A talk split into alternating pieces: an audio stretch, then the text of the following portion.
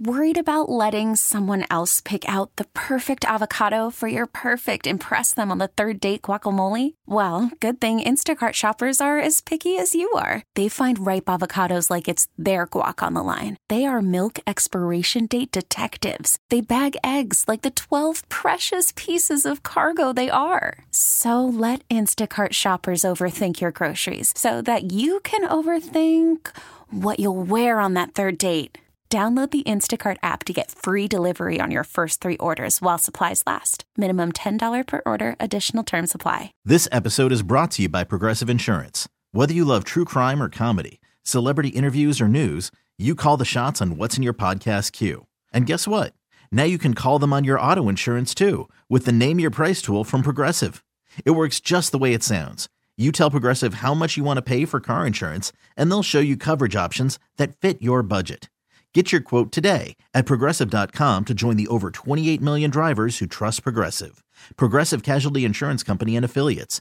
Price and coverage match limited by state law. Let's go there with Shira and Ryan, Channel Q. All right, welcome to another show. It is Shira. Ryan is out and Shar again Yep, with me. yep, it's yep. like I feel like it's gonna be weird not having you here anymore. You've been hanging out Yeah, here. it's gonna be weird long. not having what you the here hell? anymore. What's Yeah. going on? it's been fun, and we're getting right into the show because lots going on. Uh, we have more details, you know, on the heat wave that's hitting the nation Yeah. at 3:20 p.m. Pacific, 6:20 p.m. Eastern. Plus, should you be taking therapy advice from social media? Stick around for that conversation in the 4 p.m. hour as well. We're hanging out with you with music and entertainment mm-hmm. throughout the afternoon. Let's get into some what's trending this hour headlines though right now. The US Department of Health and Human Services announced that the Biden administration will provide 11 million in funding to produce Jynneos, smallpox and monkeypox vaccines in this manufacturing facility in Grand Rapids, Michigan. The funding will allow Graham to purchase additional equipment necessary for production, production and recruit and train additional staff to operate the line. HHS Secretary Xavier Becerra said that this new agreement solidifies a domestic manufacturing capability that will bring us more vaccines sooner to end this outbreak. Meanwhile, Texas has confirmed what appears to be the first death of a person diagnosed with monkeypox in the U.S. The CDC has only confirmed 15 deaths worldwide from the virus throughout this year's outbreak.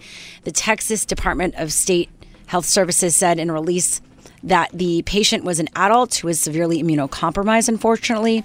Officials are investigating what role the virus played in the person's death. Mm.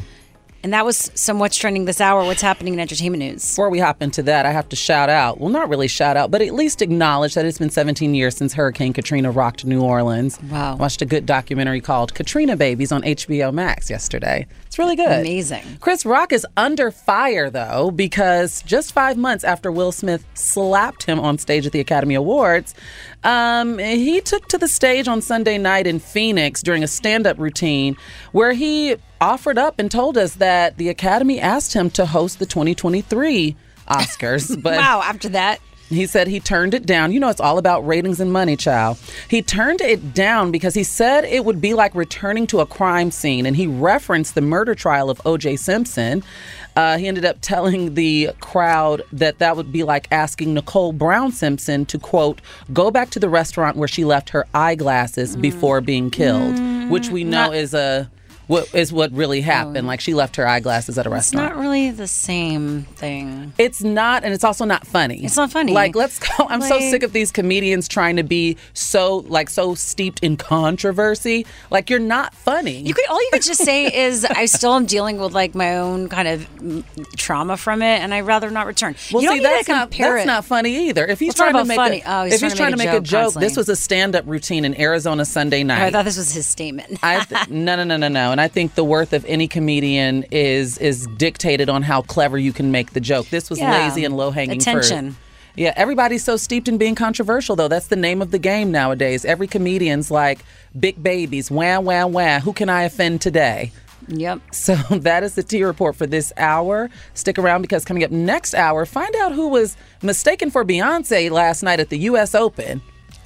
What? Oh yeah, someone. the- People thought that this woman was Beyonce. Oh my God. It's going to get interesting. Okay. well, after this, uh, Biden is planning to deliver a primetime address tomorrow uh, on Thursday. I'm losing track of the days, but why? We're going to tell you more about what we're hearing after this. Let's go there with Shira and Ryan, Channel Q. President Biden will deliver a primetime address Thursday on the fight for democracy in America and what is being called the continued battle for the soul of the nation. Good grief. Very dramatic. uh, we have Mariana Alfaro back with us from uh, Washington Post Politics Now. She's the anchor. Thanks for being here. Hi, thanks for having me. Well, what do you hear the strategy is with this one? I mean, is this now what we're going to be hearing a lot moving towards the midterms?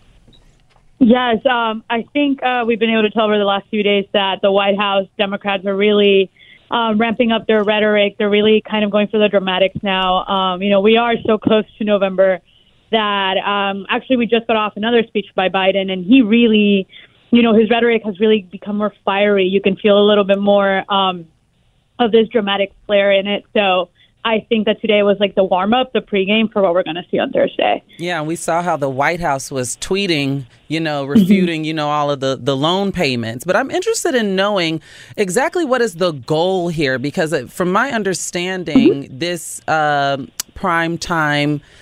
Uh, what is it called? Address. Thank you. Prime time address will be addressing, you know, de- protecting democracy and how our freedoms are under attack.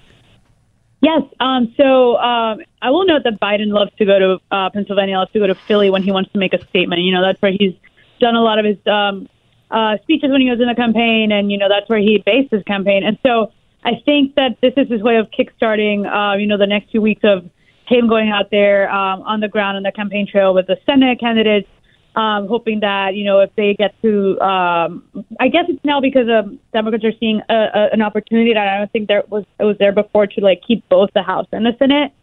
Hmm. Um, so I think that this is going to kickstart that. You know, he's going to be like, he, uh, now that Roe is gone, that's evidence that Republicans are really coming after our rights and our freedoms, and we can't allow that.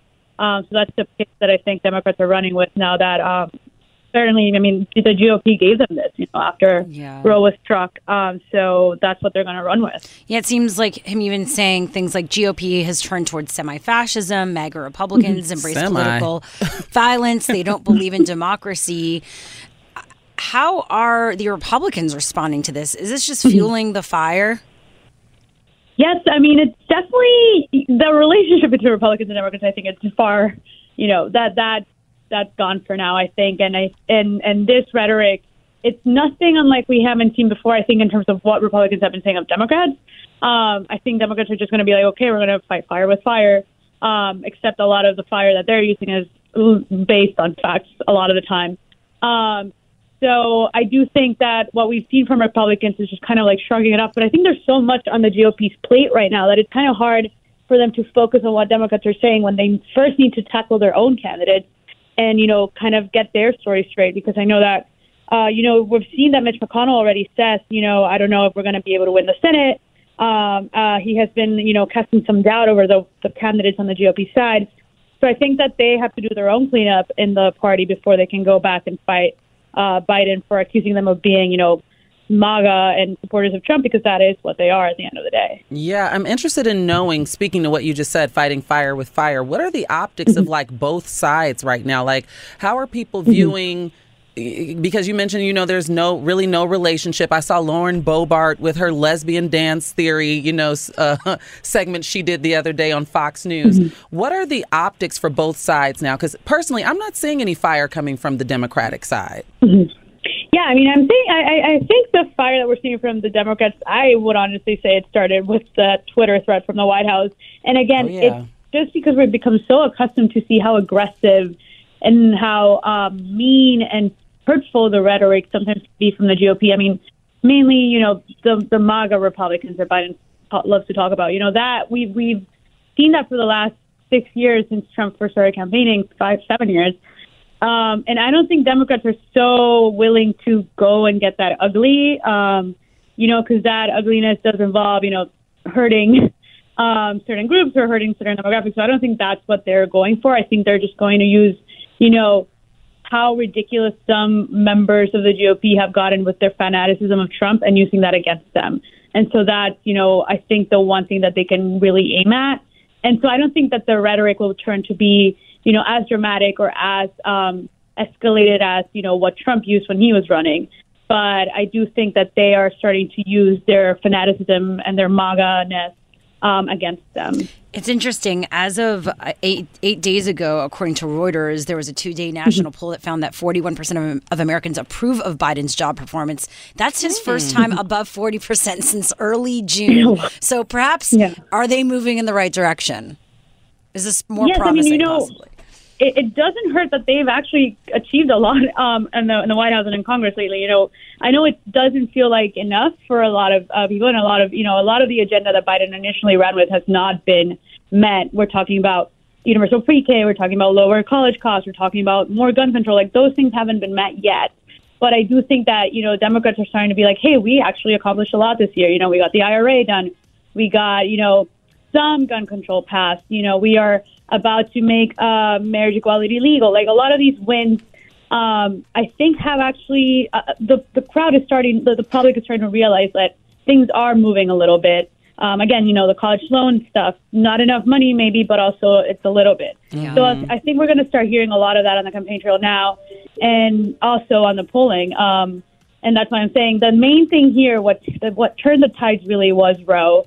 Um, and I think that was a wake up moment for a lot of people in the country when they realized, like, oh, voting for certain people has consequences. And now, you know, abortion access is actually a very popular thing, even though it doesn't seem like it, or some parties make it seem as if it isn't, but it is. And so I think that Democrats are running on that. You know, this happened already. It could happen again to any other of, of your rights. Okay, well, that was Mariana Alfaro, Post Politics Now anchor. Thank you as always. We love having you on. Thank you so much. bye bye. Well, Jackson, Mississippi is both underwater and out of water. More on this current disaster next.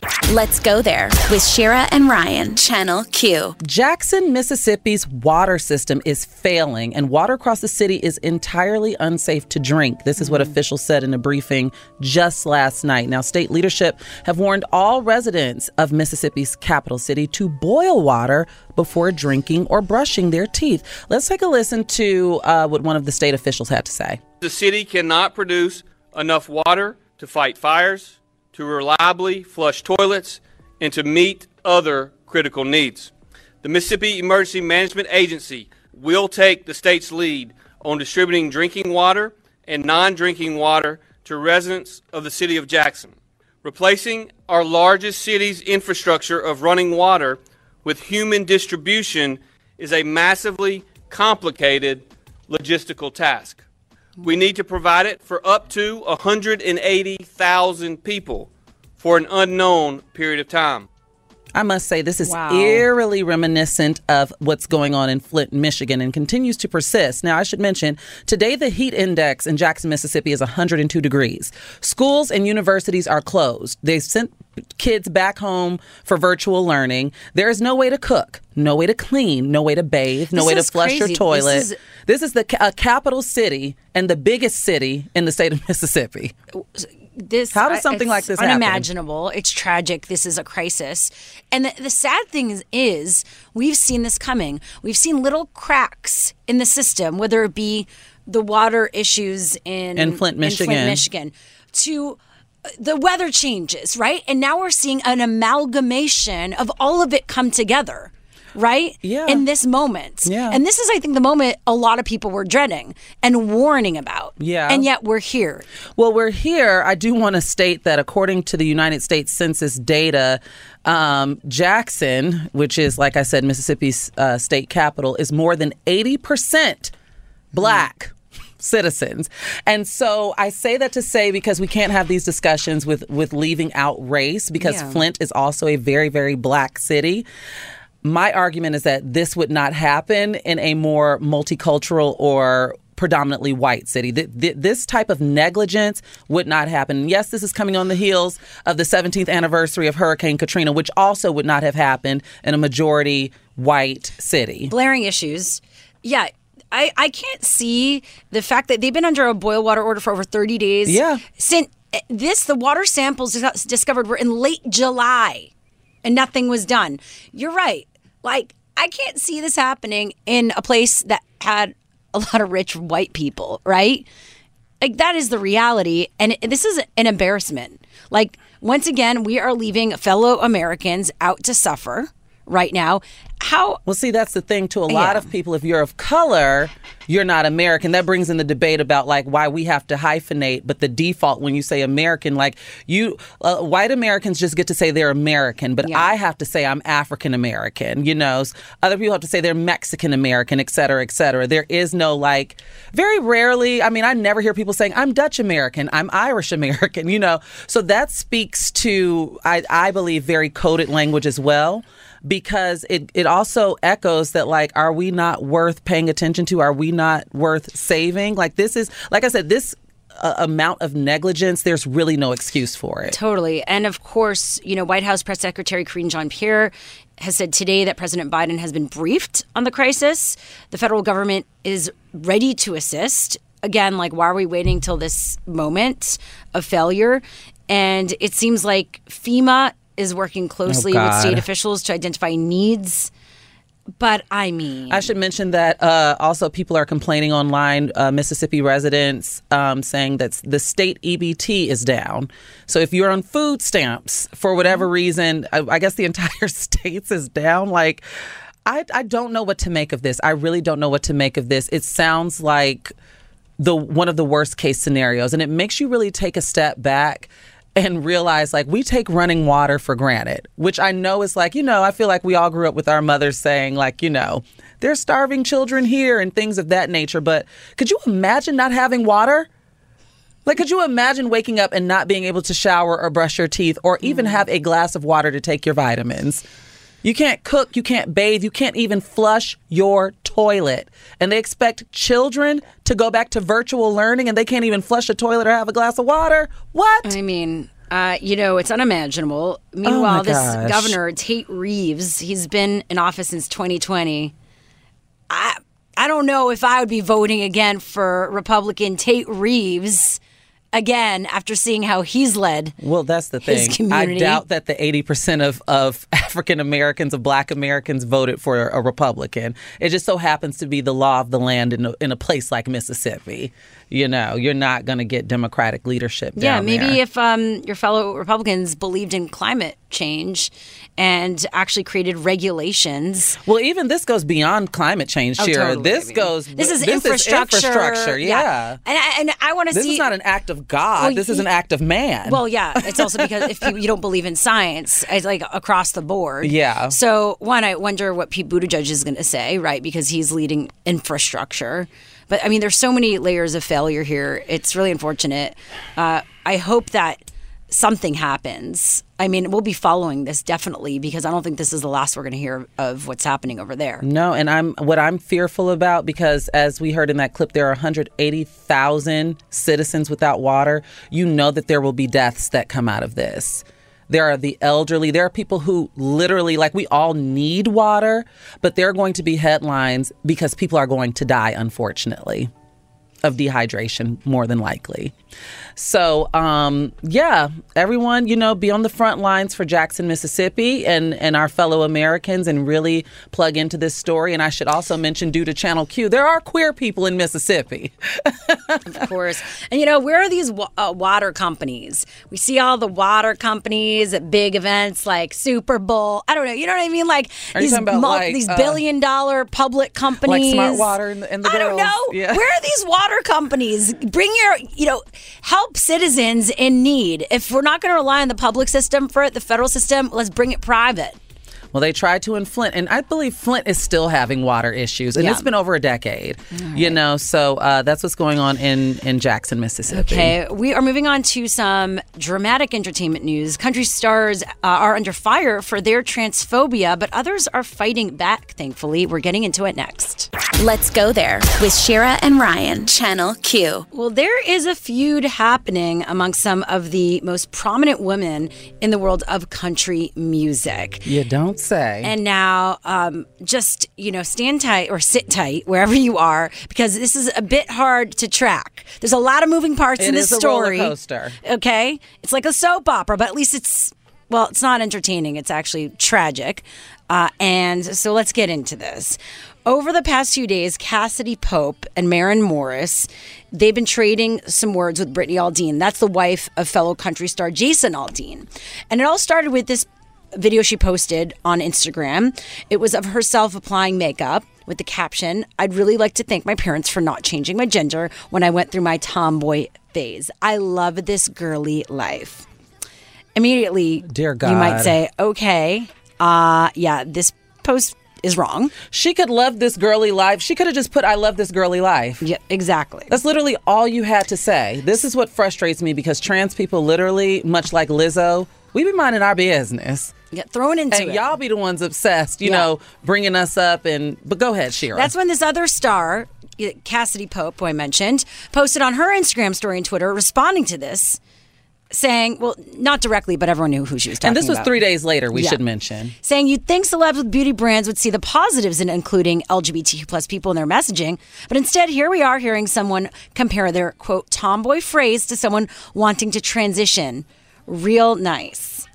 Uh, and then there was another response uh, that Brittany shared Cassadee's message on her own Instagram story saying, um, Cassadee wrote this about me regarding my last reel and then just went off on it and saying that I really like to, t- to thank my parents for not changing my gender when I th- went through my tomboy. Oh no, that's what she wrote. Well, I can't even should- keep up. I'm like trying to go down on this. Well, this. she she goes down and she says advocating for the That's the what she said. genital Sorry, I was- mutilation of children under the disguise of love and calling it gender affirming care is you know is one of the worst evils. Now I do want to address this. Thank you for adding that because my um, my website went unresponsive, so I Okay. appreciate You it. got too many damn tabs Yes. open. That's why. Thank you. Um, I do want to clearly, like, I don't know why people are so hell bent on thinking that there's quote unquote genital mutilation happening. For two, like, no child, I, I will say this till I'm blue in the face no child is laying on an operating table. No child. At most, the, their parents, when they're advocating for gender affirming health care, it is puberty blockers, which are reversible, and other things along that line. No one's grabbing a scalpel. well, this no is one's going under anesthesia. this is a narrative that is being unfortunately pushed by the right, and so it, but that's, what I'm saying. She's loud and E- wrong. exactly. Like you're you're speaking so matter of fact about something that you don't know anything about. Yeah. And then, of course, I, I want to give a shout out to then to Maren Morris, who came in and really doubled down, you know, and, and making sure this person and all her followers heard that what they're sharing is wrong. And even then, she posted kind of a recap at the end of all this, or what seemed Well, like the end. Before you get there, Yeah. she also commented on Cassadee Pope's. Like Yeah. she tweeted her and she said, It's so easy to like not be a scumbag human. Sell your clip ins and zip it, Insurrection Barbie. And that Which, wow, what a name. Can we make T-shirts, please? What a name. I said this was complicated, um, and here's a video. Now you just heard about the post from Maren Morris, but here's uh, uh, some of the video response. Y'all have been so sweet and supportive today um, of me and Cassadee. I will say, like, we can handle this. shit. We've dealt with idiots, you know, for years, you know, saying insanely stupid stuff at us. But, like, I would say check on your trans friends, check on your gay friends, anyone that, like, is in country music and had to look at that bull today and feel subhuman.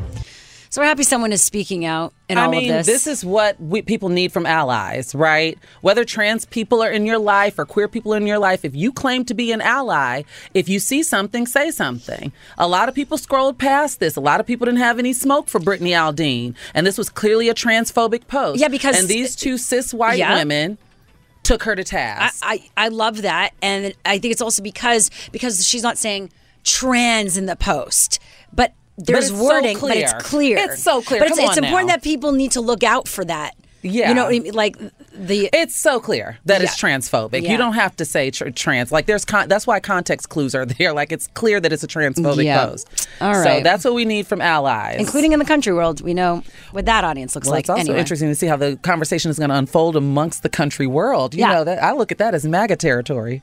Well, next up, what Biden said in his warm up speech today, plus a very special giveaway.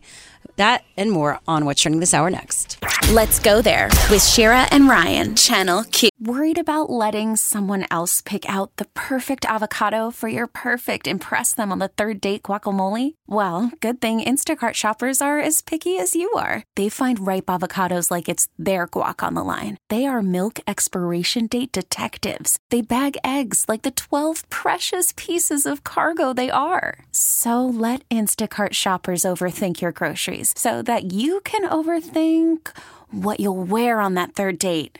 Download the Instacart app to get free delivery on your first three orders while supplies last. Minimum $10 per order, additional term supply. Selling a little or a lot?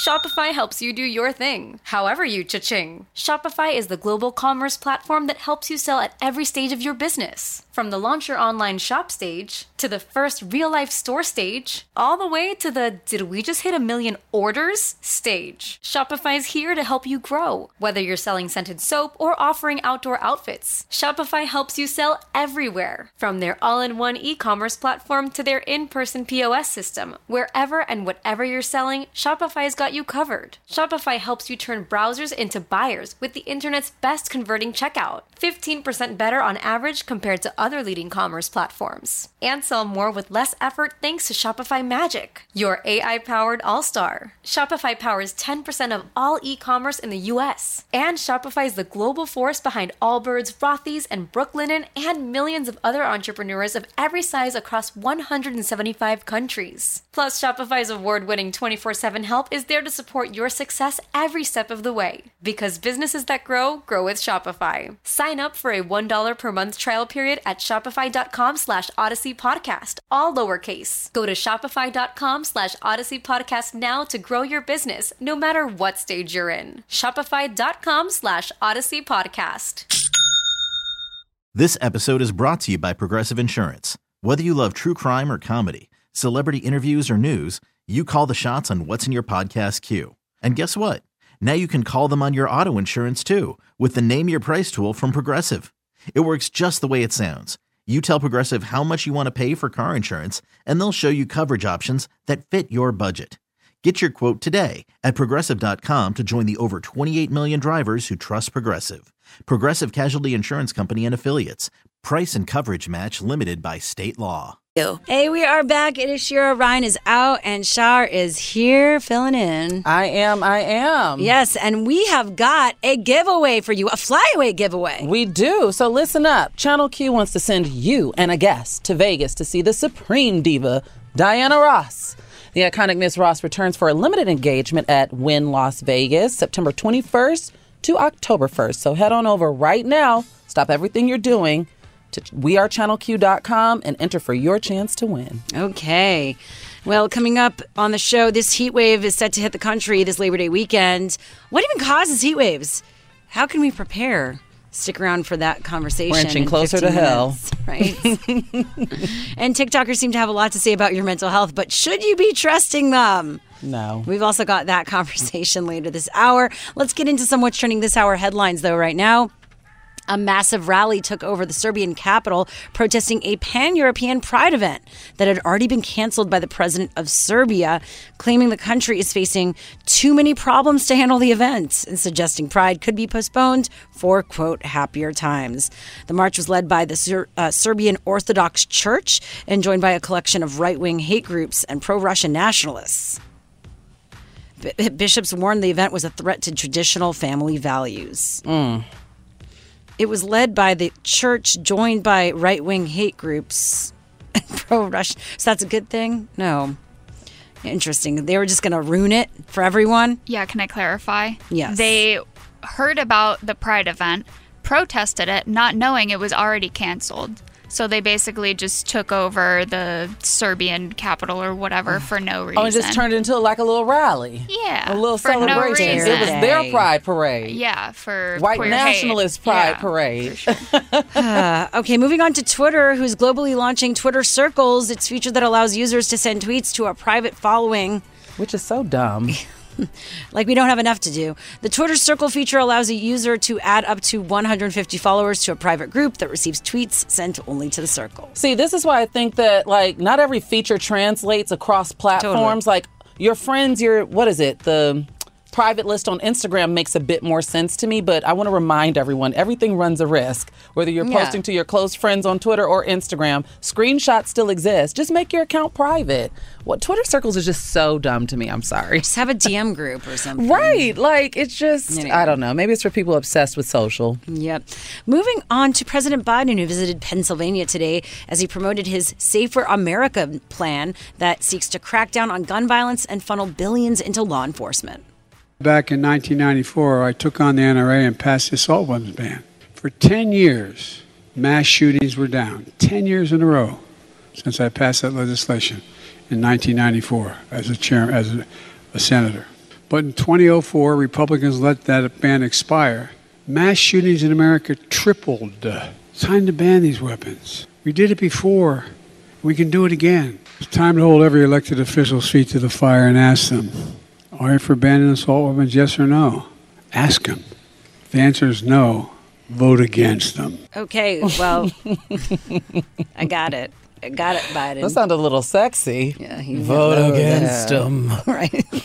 um, he is calling for the White House to refer to, you know, common sense gun laws, such as required background checks for all gun sales, a ban on assault weapons, and a ban on high capacity magazines. They're also saying that those are weapons of war that have no place in our communities. They would provide billions of dollars in funding for police training, expanded task forces, and tech. They have set a goal to put 100,000 more officers on the streets within the next five years with advanced measures for recruitment. I mean, there's a lot of different things there. So, anyway, that was what's trending this hour. What's happening in entertainment news? Well, Beyonce's presence was certainly felt last night at the U.S. Open. You know, Serena Williams is about to, she's not calling it a retirement, she's calling it a transition out of tennis, right? She wants to expand her family, she wants to sit down. So, Beyonce's presence was felt. Gayle King interviewed Serena Williams and, you know, read some lyrics from Alien Superstar, which is track number three or four on Renaissance. Um, but there was a quick flash of a certain blonde haired black woman in the audience, and no, it was not me.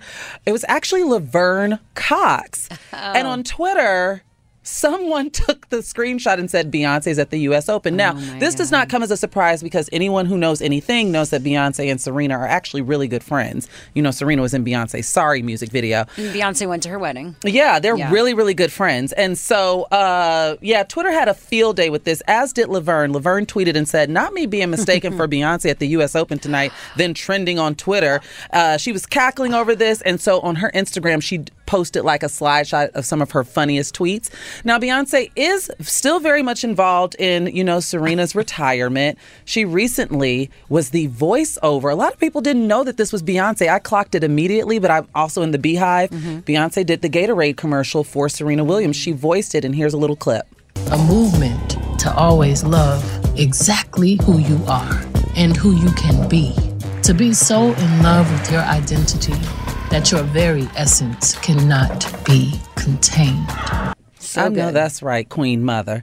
Um, but yes, so uh, Laverne got a kick out of this, and as did the internet. Like, I could tell. Have you seen the clip? I could tell it wasn't Beyonce, but I guess to the naked For eye, no, it kind of, like in the clip, I could see if you looked at it That's what quickly. producer Vanessa said this morning too when I was talking to her. Yeah. but I guess I'm so steeped in the hive. I knew that Yeah, that wasn't you know, it's like seeing twins and you know who's who. Yeah. I have twin sisters, so it's funny that you have that reference. Yeah. But yeah, that is the T report for this hour. You want to stick around because I got more great stories for you coming up next hour. And you know, it is getting hot everywhere. Everything you need to know about the heat waves coming up and more after this. Let's go there with Shira and Ryan, Channel Q. Yes, it's about to get very hot. I feel like this isn't a new conversation for It's everyone. in I'm her. Exactly. Some of the hottest temperatures of the year are on the way to the East Coast, and it's going to be to the yeah. Oh, so West We're on- Coast. we're in- I don't know why I was like I advisory. meant the West Coast, um, and it's going to be really dangerously hot through Labor Day. Mega heat wa- wave builds in for the long term. That's according to CNN. You know, and this is going to be impacting more than 55 million people. They're under heat alerts. We're we're some of those people from Southern California through the San Joaquin Valley into portions of the Northwest including 20 of the most populated cities up and down the West Coast. Joining us right now is Benji Jones, environmental reporter at Vox. Thanks for being here. Hey, good to be here. Thanks. I mean, I feel like we've been having these conversations on and off this year, but is this worse than other times or is this just par for the course at this point? I mean, it really feels worse than other than other years. I mean, it certainly has been very hot in New York where I am. Um, I do know that 2021 broke uh, temperature records as being the hottest summer ever, and I'm very curious to see now that August is closing whether we'll see that for this year. But yeah, not only has it been really hot, but heat, heat waves have started earlier um, in the year as well, not only in the U.S. but also in Europe. So it's been it's pretty been a pretty brutal year. Yeah, I'm I'm wondering because you know we live in Southern California, Shira and I, and I mean in the name of the wildfires and all of that, I'm wondering, do you know whether or not this is going to also have an inverse effect? Like, will we start experiencing brutal winters now? Yeah. So the important thing about climate change is that, which is of course linked to these extreme heat waves and is making them more more frequent and severe. Climate change has like pretty varying effects depending on where you are in terms of getting more extreme winters, I, I am not say, I'm not sure that we can say that it's going to get like colder in California in the winter, and that mm-hmm. might be mm-hmm. better for some people that like the the fall weather. But um, in general, the trend is that it's getting hotter at, at, at all times of year. Mm. Huh. So how? Uh, I mean, we kind of went into how frequently they're happening right now, but I mean, is there a sense of that, like statistically? Yeah, I was just looking at this. So I think in the 1960s across the U.S., there were an average of about two heat waves per year. So that's like um, 60 years ago. And then in the most recent decades, in the last 10 years or so, they were happening about um, about uh, six times on average a year. So we're seeing a pretty extreme increase in the frequency of heat waves. Um, and again, experts say that, that climate change is definitely playing a role here.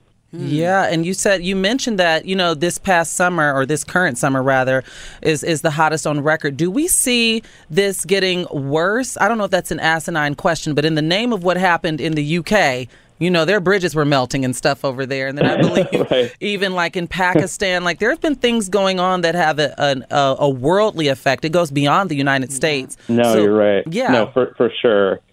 Um, so just to clarify, it was 2021 that broke the record. We're not sure what this summer is going to do, but I'm I'm sure it's going to be bad. But but you're totally right. I wrote a story recently that was titled like "This is the the coldest summer of the rest of your life," and my point was oh that even though it is so hot right now, it's actually on average going to get hotter. So I, I wish I could be the bearer of better news, but yeah, it's it's not looking great right now. I mean, we we didn't cover this yesterday in the headlines, by the way, but there's this melting Greenland ice sheet that will send seas nearly a foot higher, according to the study. I mean, things are falling yeah. apart around us, which is really devastating and hard to wrap our minds around. So, with that said, as someone who's an expert at this, like, do you give uh, advice on what to do during these moments? Yeah. Um, I mean, the, the, the tough answer to like the what to do question is just that really reducing carbon emissions is such a big is the thing that we need to do to prevent heat waves from getting worse than they already are. That's obviously a big ask. So there are things you can do in the meantime. Um, I'm a big fan of, of ideas related to making cities greener, so planting trees that provide shade. I mean, it sounds so basic, but like having access to shade should be a human right. Like we need those cooler spaces. So that can help. You can also think about like painting surfaces lighter colors, which is more reflective and that can prevent heat from getting even even stronger within a city, for example. So there are things that that we can do and I think cities like Phoenix and, and the cities in Southern California have more experience with this and they're also younger, so they've kind of been able to to build from the ground up these more resilient types of infrastructure. But um, yeah, the big thing is just uh, cutting cutting down emissions. I'm glad you mentioned the carbon footprint because I'm one of the little people. I'm tired of people yelling at me in my Prius. Talk to Kylie Jenner and her private jet that's flying three minutes. oh my know, God, all the water the users. Yeah, exactly. Yeah, so I'm wondering, you know, we talked about some natural disasters, but uh, even though this will be, I like the way that you worded your the title of or the headline of the piece that you wrote. This is the coldest, you know, summer of the rest of your life how will we see this start to affect the environment as far as droughts are concerned or wildfires? Are, will we see an increase in that? Yeah. I'm really glad you asked that. So it really is important to think about how heat intersects with all these other disasters. Um, so fire is a really good example. When it's really hot, it can kind of sap moisture from vegetation, which basically turns it into kindling and makes it more likely to burn, which is why you might see places in California under fire alerts when it's just really hot out. It's literally just the heat that's taking out the moisture. Um, drought can also be a problem. So when you see uh, when you have like a landscape with plants on it and they're they're moist or the soil is moist, when it's hot out, that moisture evaporates, and evaporation actually causes cooling, has a cooling effect. But when there's no moisture in the soil or in the plants, you don't get as much of that evaporation. So you can see um, drought actually making landscapes hotter. So these these these different disasters really do intersect with each other. And I was just writing about Pakistan and and the the heat is melting glaciers there, which is in, making the monsoon floods worse. So these these disasters really are connected. Okay. Well, that was Benji Jones, environmental reporter at Vox. Thank you so much. Stay uh, cool. Thank you. Thanks for having me. Coming up next, mental health on TikTok. Do you trust it? Mm, we're going to talk about that next. Let's go there with Shira and Ryan, Channel Q. If you're like me, you follow a lot of different accounts on social media, and there's been a new group of social media stars surging on TikTok called mental health influencers, often with no medical credentials, and they post videos that help viewers kind of self-diagnose, you know, themselves. And these videos, I should mention, garner billions of views, which is inherently problematic. But you know what? There are reliable sources out there. We have one of our experts joining us, Dr. Josh Klapow, who uh, is a clinical psychologist and the creator of Mental Drive. That's his Instagram at Mental Drive. His goal is to provide accurate and inspiring content to help people improve their mental well being. Please welcome Dr. Josh to the show. Hello. Hi. How are you? I'm great. How are you? Thanks so much for joining us. I when you, when I saw this article, I had to check myself. um, so we I know we have a short amount of time, but yeah, let's talk. Let's talk about it. I, I don't think it's all bad, by the way. I think there's there's a lot of good to it too. Yeah, because uh, I mean, I even say, and you know this, like I'm an advocate for mental health, but I say that Mhm. I'm not an expert. And I think that's the biggest issue here with a lot of these creators sometimes. Yeah, I- I would take it one step further, though. Sure, I, I, I agree. I mean, you definitely, you definitely should be saying I'm not an expert or I don't have the credentials to diagnose. But here's what I think. I think the problem in social media, um, and the problem with the public, general public, is when you use that qualifier, but then you go ahead to make statements. Um, a lot of times, it, it, you shouldn't even be making the statement. I think that's the thing that concerns me is not that people are out there having conversations about mental health and not that there aren't influencers maybe even talking about their own experiences. I get really concerned when there is that blur between advice giving, hey, here's what I think as a person, and blending in some of the mental health stuff because it's hard to discern. It's hard to separate what what works, what's true, what's not true, what's made up, what's educated, and it just it gets super blurry and it makes me concerned. Mm-hmm. Yeah, especially, you know, it seems like people go to two therapy sessions and now all of a sudden they got all the answers for the rest of us. I'm interested. Oh, I'm interested in knowing, like, how do we? It's kind of scary that a lot of this stuff, you know, garners billions of views. Like on TikTok alone, hashtag BPD for borderline personality dis- disorder has 3.7 billion views. How do we, I guess, swim against the tide, especially in this age of misinformation? So yeah, so so look, this is why people like me and, and others have jumped into the game. Mm-hmm. And it's not a competition. You know, this is not me jumping in so that somebody else won't be an influencer. But I do think that you need to represent yourself both accurately and have some thought about the influence that you're having on people. Again, as Shira said, talking about mental health issues is fine. Giving advice about borderline personality disorder, um, about whether it's medications, etc., you you're walking on some dangerous ground, not legally, but in terms of the influence that you have. This would be the equivalent of me getting out there and making recommendations about I don't know which antibiotics to take. Mm-hmm. You know, and and and and I could say this is just based on my experience, but I'll tell you, I would not do that because I know that other people are going to listen, and I don't know what the heck I'm talking about when it comes to antibiotics. Yeah, I mean, I think that whether you you have a social media profile or not, like you don't just spew advice like that. Unfortunately, I think we've normalized it, right? And there's a difference between you sharing your lived experience and then just Yeah. saying like this is the way it is because it can be problematic including people are following you, like there's a responsibility there. They will do what you say. It, it, it is, and here's here's where I kind of draw a line. This is where I draw a line. If you start representing yourself, because anyone can call themselves a therapist, anyone can call themselves a therapist, anyone can call themselves a coach, anyone can call themselves a counselor. If you start representing yourself as a self-proclaimed something, that's where I get concerned. I can't stop you, and I, maybe I shouldn't even stop you from saying this has been my experience in my life. These are the things that I've dealt with with mental health. Here's what I know. Okay, fine. But when you start kind of throwing titles or pseudo titles in, then people like me and others are going to kind of, you know, "Urgh, So- don't do that. So don't do that. Yeah, because you know it gets real sticky when people start saying life coaches. Like there's a difference between a life coach and a therapist. I'm interested in knowing how who do we like how do we determine who to trust? And before you answer this, I just want to reference, you know, that doctor, the fake doctor in Florida who was 17, who threw on a white coat and a stethoscope Mhm. and was, you know, performing OBGYN type stuff. How do we know who's who? Who can we trust? All right, number one, anybody in the, in the world can call themselves a coach or a counselor or a therapist, and particularly around life coaching. So if somebody calls themselves that, that is not enough to to trust. You need to go one step to two steps deeper. Number one, what are their educational and and experiential credentials? I mean, literally, I'm getting to where the hell they go to school. Where's a? Do they have a license? Do they not have a license? Do they have a degree? Do they not have a? You know what I mean? Like it's Mhm. super basic stuff.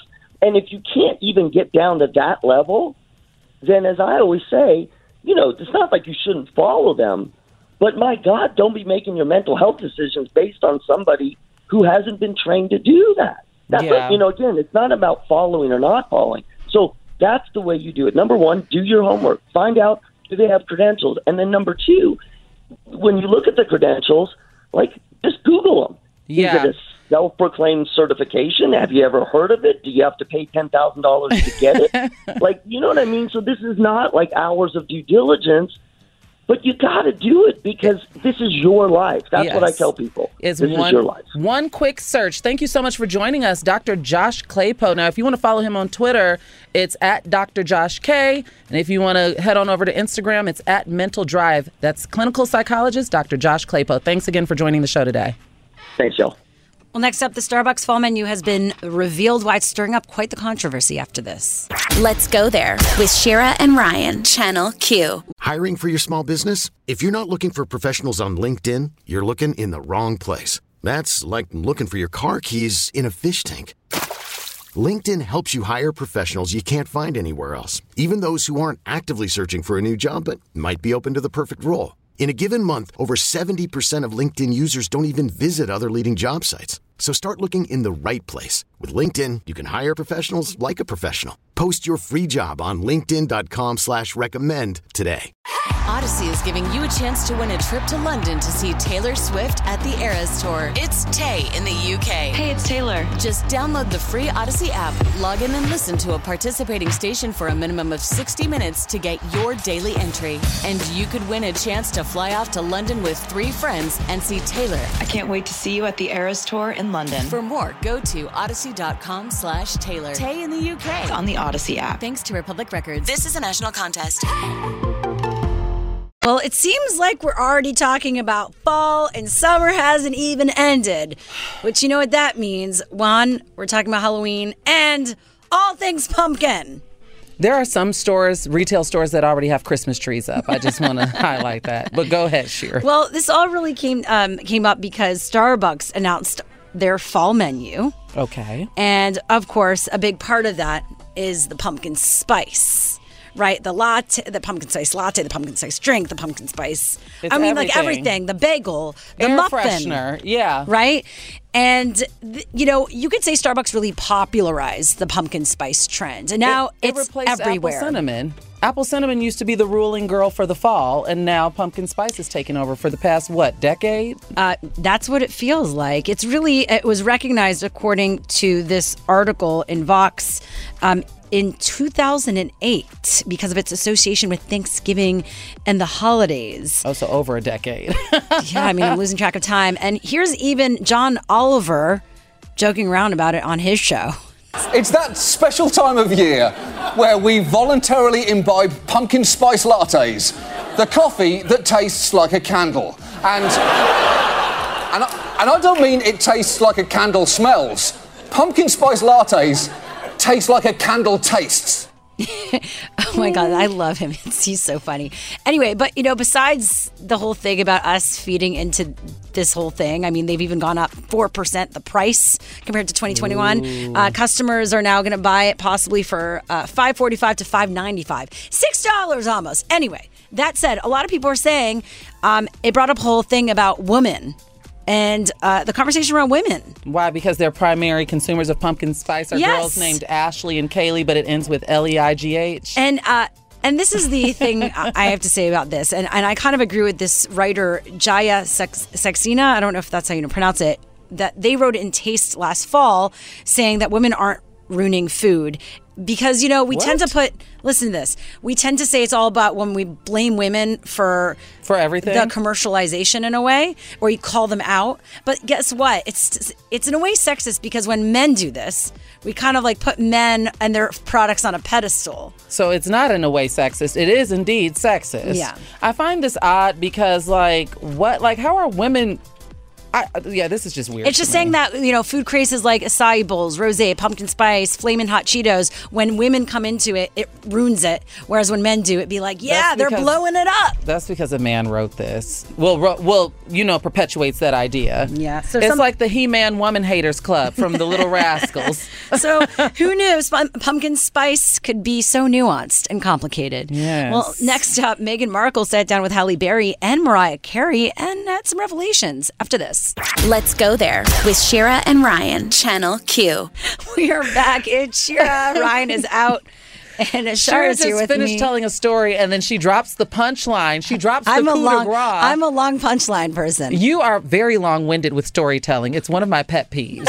like just cut to the chase. But how do you dro- drop the punchline two seconds before we come back in? You know, to spice things up. Oh gosh, you're terrible. Um, so we've lots coming up. Uh, the Introvert's Guide to Surviving a Party in 30 Minutes, and Meghan Markle's latest podcast with Mariah Carey and Halle Berry.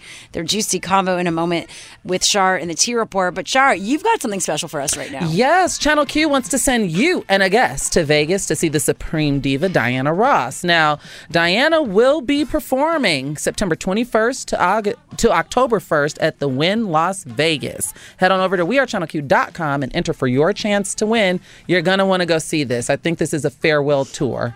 Oh. You know, Diana's, you know, I don't, she's not going to be doing this for much Wow. longer. Yeah, that's crazy. Let's get into some what's trending this hour headlines right now.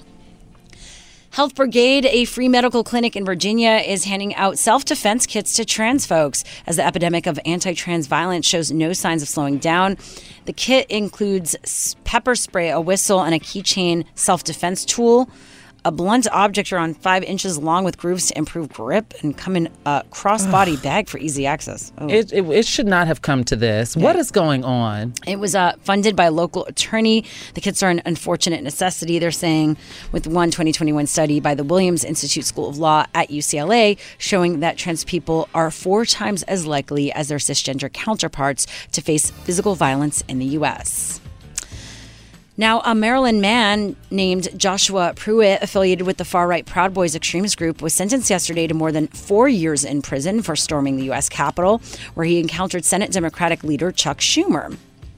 And uh, the one look at Pruitt and the leader of Senator Schumer's security detail immediately saw the threat and hustled the 70 year old senator down a hallway, having to change their evacuation route on a dime.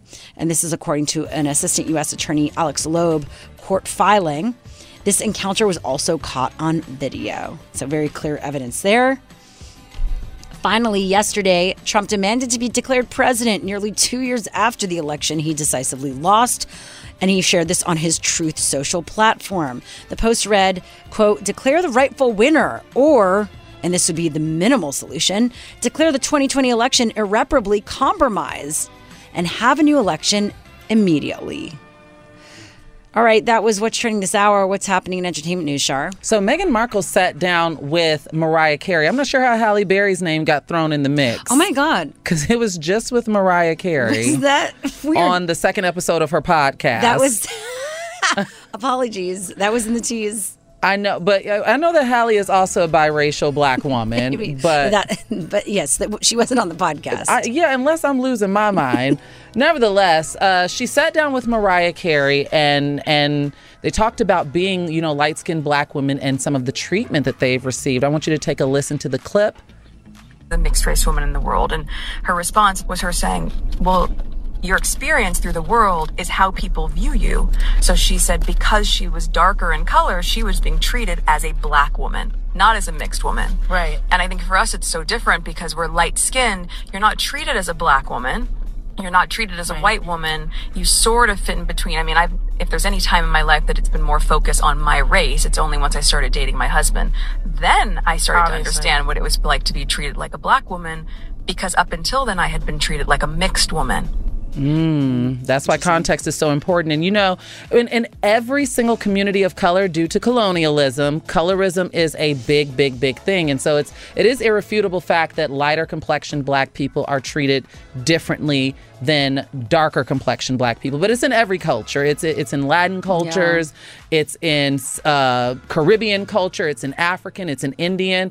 And so I'm glad that they addressed this. Um, Mariah Carey stands firm in her blackness, though. Mariah doesn't go, doesn't say that she's biracial. She says she's a black woman. And in fairness, Meghan does too. But it's interesting to hear her framing, the language framing, because she says that she didn't get a, a taste of, I guess, that some of the ills of that treatment until she linked with Harry interesting. on that, you know, that major platform, and the world was now looking at her. Yeah, I mean it's it's unfortunate, and also if someone claims they're like if they're saying that oh, I'm claiming I'm black and they're biracial, is that insulting to? No, because that comes from a very racist history of the one drop rule from back in you know during, during the slave times. If you have one drop of black blood in you, you were considered black, and so I think that that's where that derives from. Yeah. Um, but no, it's not considered uh, insulting for Okay. people who are biracial Yeah. to go specifically as black. It's typically, you know, as nasty as it sounds, is how the world receives you. If the world reads you as a black person. No matter how you go, you're going to be treated like a black Yeah. person, no matter what your mix is. All so right. that's the T report for this hour. Well, we're continuing conversation around. Um, you know, the, uh, racism and a woman who is seeking advice after claiming her name makes her seem racist. But there's a twist. More next. Let's go there with Shira and Ryan, Channel Q. Well, you know, we love these advice columns, right? Slate.com has the best ones. And this question caught our attention. Let's get into it. This person wrote I'm a middle aged white woman with an East Indian name. I'm concerned about appropriation and walking around basically embodying a living microaggression. While my parents and I have close connections to India, and my Indian godparents suggested the name, nobody knows that when they meet me. They just meet a white woman with an Indian name.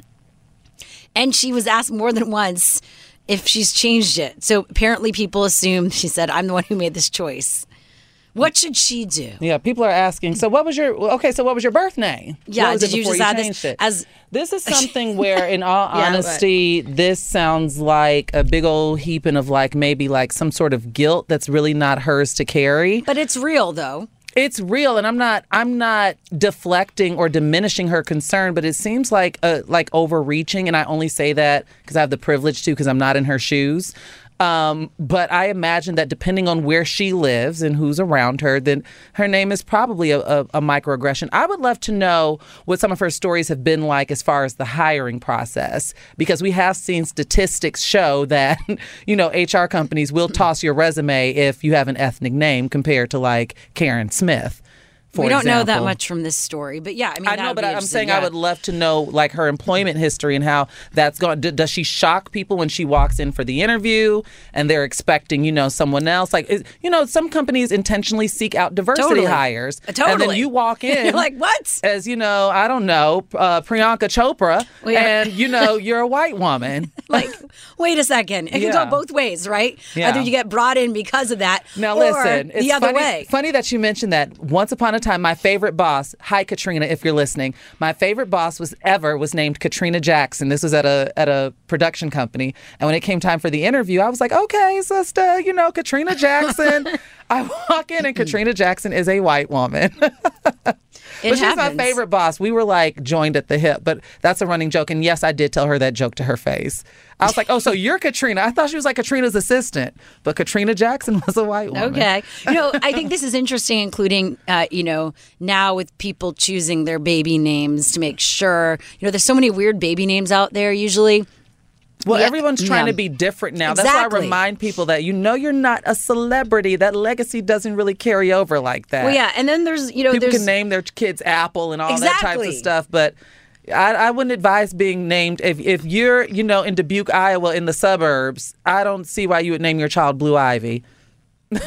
like you know, I just I don't. well, those are don't. those are out there names you could say, but you don't. You, they're not problematic. Oh no, they're not problematic. They're just different. Exactly. And so that's the thing is how do you can you pay homage to something or be inspired by something? Like, you know, people Yeah, name their dogs or animals like Buddha or Yoda. Well, Yoda They do. People have people do that. Uh, yeah, I think like yeah. Yoda is the um That's from Star, Star Wars. Wars. That's different than Buddha. Yes. I'd- you know. um but you know That's it's like, something Wouldn't that be like naming a, a dog Jesus? I'm It's sure there are I'm sure there are animals named Jesus. I'm sure. I'm sure. So, um, and some people actually do look at animals as godly creatures, but no, it's true in in, two- know, in different religions. At any rate, you know, as I'm looking towards my next chapter um, of parenthood, possibly not yet. Don't worry, this is an announcement. You know, I, I talked to my boyfriend about different names. And, you know, it's something that comes up where I'm like, oh my god, like researching the name. You know what's behind Are it. Are you all pulling an ethnic name?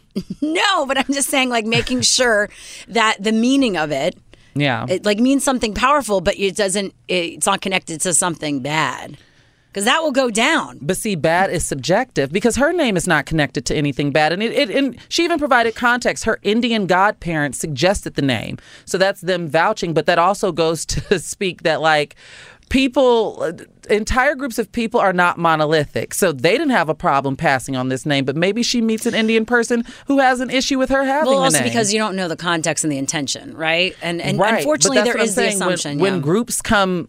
That's why groups are not monolithic. Yeah, that's the point I'm trying to Yeah. make. You know. You know, uh, my name's Shira, obviously, uh, and it means song in Hebrew. Okay. And uh, I actually was very honored when I had a babysitter that named her child after me. Really? Which me- meant I was a good kid. And I felt like, you know, we're different cultures and backgrounds and um Now, and see, I know- didn't I wasn't ins- I mean like you're taking my name, but I think it's different when it's a white person taking. Well, I know a black girl whose name is Shira, and it's spelled just like yours. Yeah. So yeah, Yeah, I mean that could be used for many. It's a Jew. Uh, Hebrew is for many different um, races. You know, there are little girls running around that are named Beyonce, which is a little strange because Beyonce is her mother's maiden name. but I guess, and that's a lot of pressure. Could you imagine being named Beyonce? That's a lot of pressure. Yeah, that's, that's a too name to live up to. That's too much. But also, it's like that's her mother's maiden name. There's a there's a connection as to why she was named Beyonce. So that's the thing is, if you have um, some uh, something in your background and you want to pay respects to that, Mm-hmm. right? I think there's it's okay, right?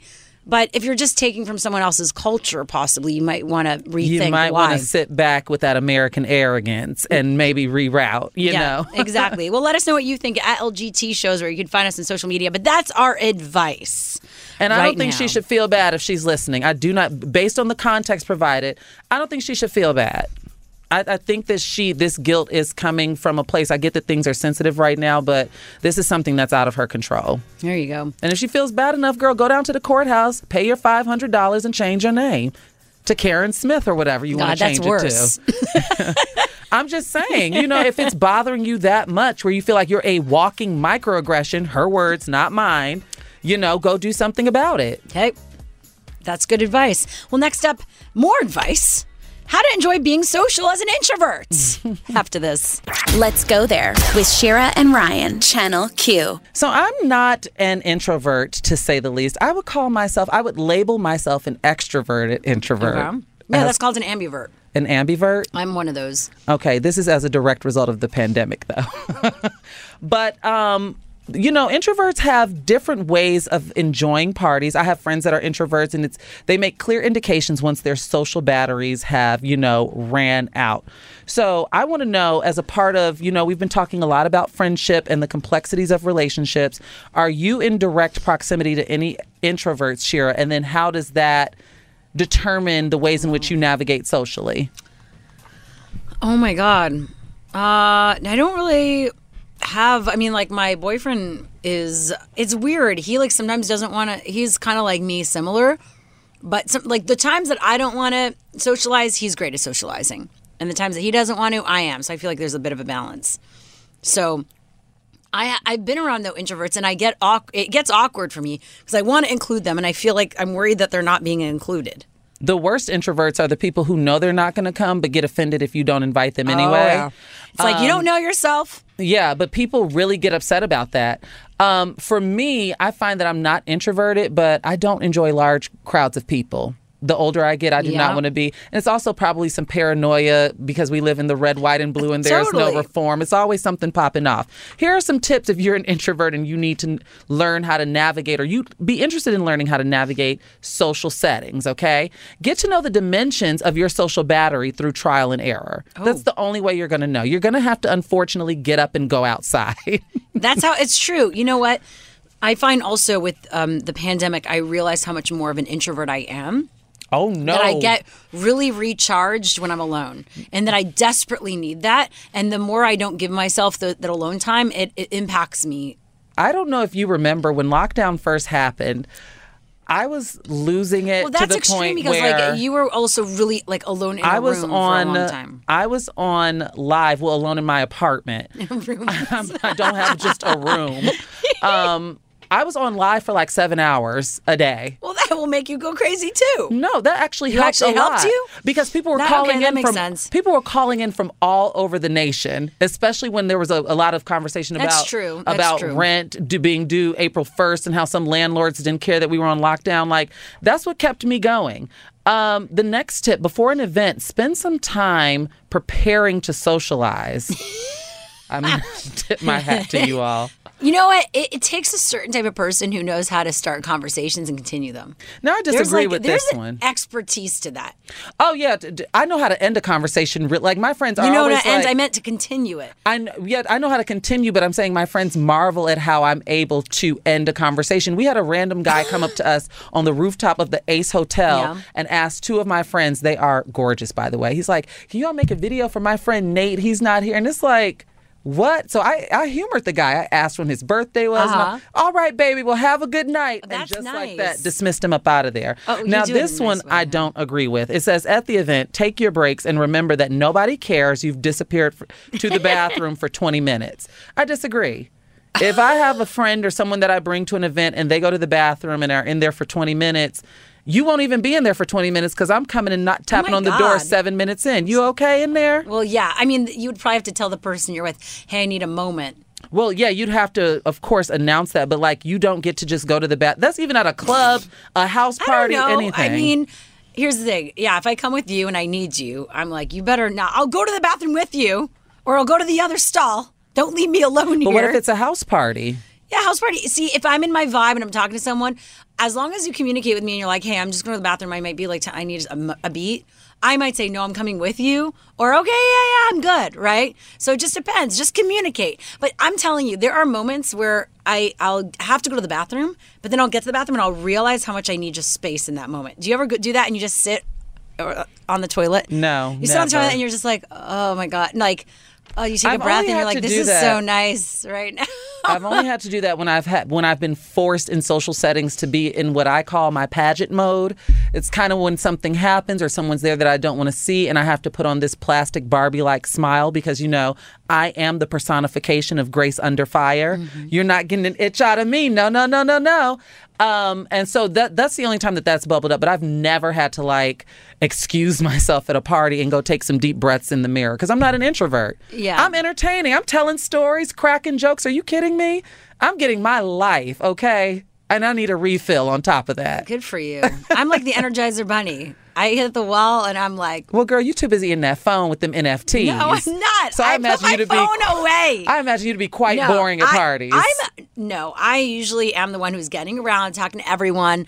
But once again, the minute I get in my car, I'm like, oh, this is nice. I just want to take off my clothes and go in my bed.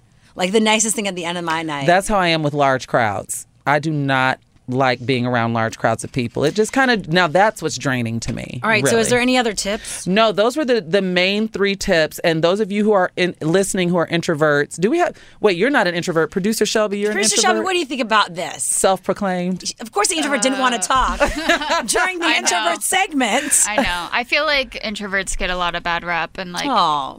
people think that we don't want to talk because we don't like the people or whatever. We like mm. I my introvertedness comes from social anxiety as well. So Mm. like that I think is a whole different thing aside from being introverted. Like I'm not just shy, like I'm anxious too. Yeah, so yeah. those things like taking breaks to the bathroom, I know like to not go to the bathroom, I go to the car instead because no one will follow you to your car unless like you're crying That is or true, whatever. yeah. So Or I'll be just like, go outside sometimes, or yeah, no? or I'm like, I'm just gonna go grab something from my car real quick, and Oh. then no one will bother you for five minutes. Like, but if but you're you in the can't bathroom, be gone for 20 minutes because I'm gonna be Yeah, like, yeah, dang, yeah. does Shelby leave? or someone will Yeah. be knocking on the door like something's wrong with you. Well, I, if you come with me and you disappear to the bathroom for 20 minutes, I'm checking on you. On top of that, before we get out of here, as producer Shelby just said about social anxiety, I think that part of me being an extrovert is a result of social anxiety and childhood and not wanting to be ostracized because I was femme and different. So let me get in here and wow and win everybody over with my jokes and my razzmatazz personality. Something to think about. I'm taking over. Yeah. As soon as I step in the building.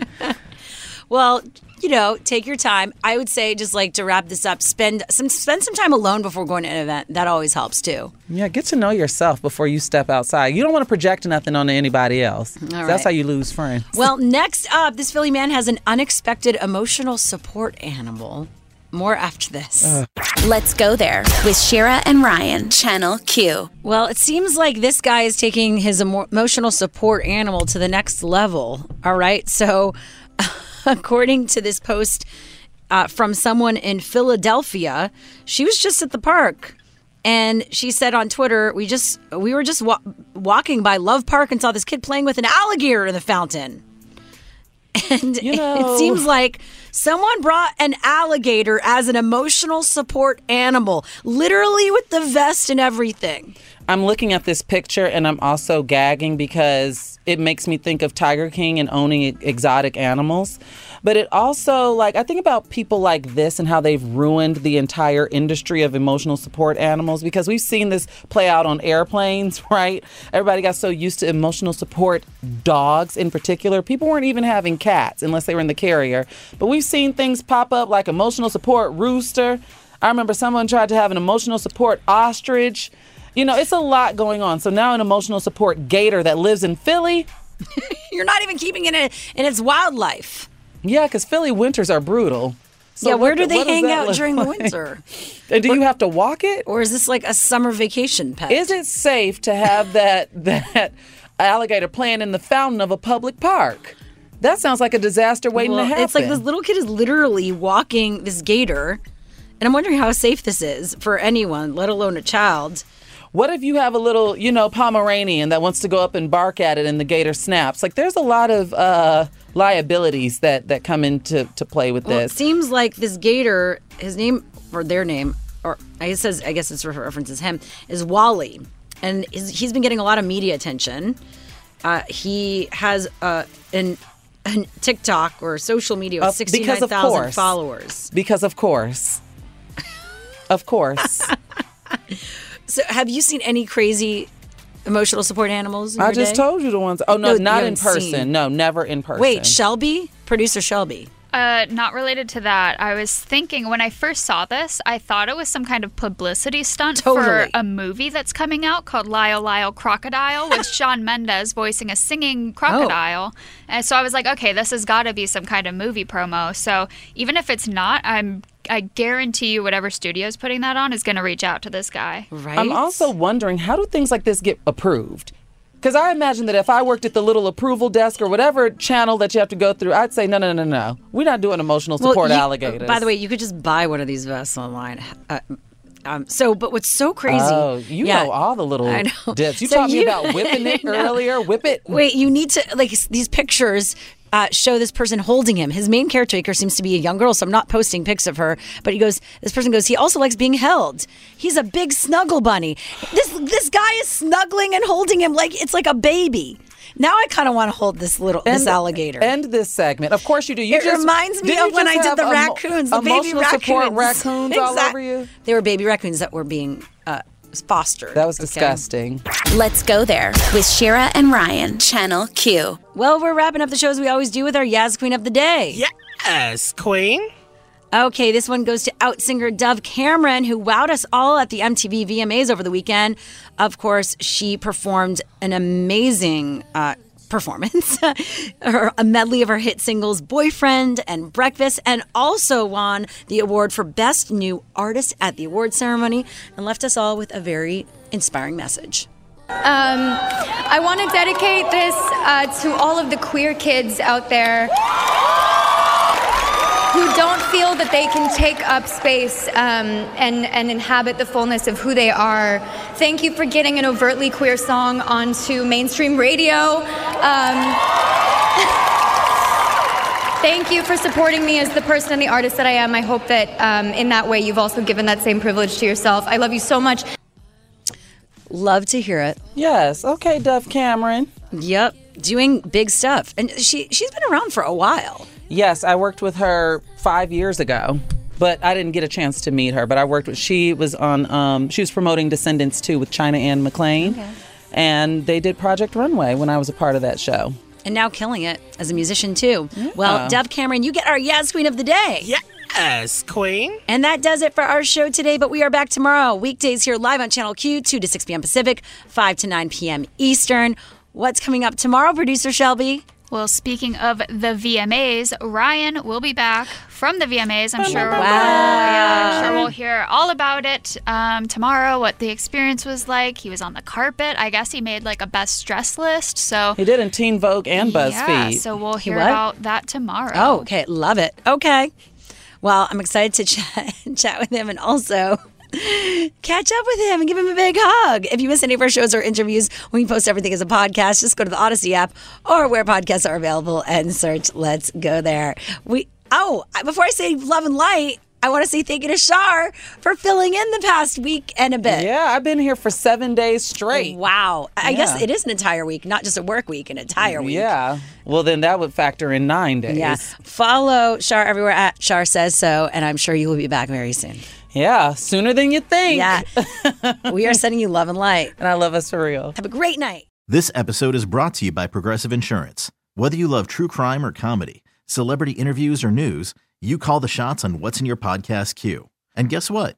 Now you can call them on your auto insurance too with the Name Your Price tool from Progressive. It works just the way it sounds. You tell Progressive how much you want to pay for car insurance, and they'll show you coverage options that fit your budget. Get your quote today at progressive.com to join the over 28 million drivers who trust Progressive.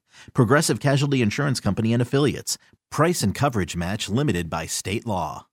Audacy is giving you a chance to win a trip to London to see Taylor Swift at the Eras Tour. It's Tay in the UK. Hey, it's Taylor. Just download the free Audacy app, log in and listen to a participating station for a minimum of 60 minutes to get your daily entry. And you could win a chance to fly off to London with three friends and see Taylor. I can't wait to see you at the Eras Tour in London. For more, go to audacy.com slash Taylor. Tay in the UK. on the Audacy app. Thanks to Republic Records. This is a national contest.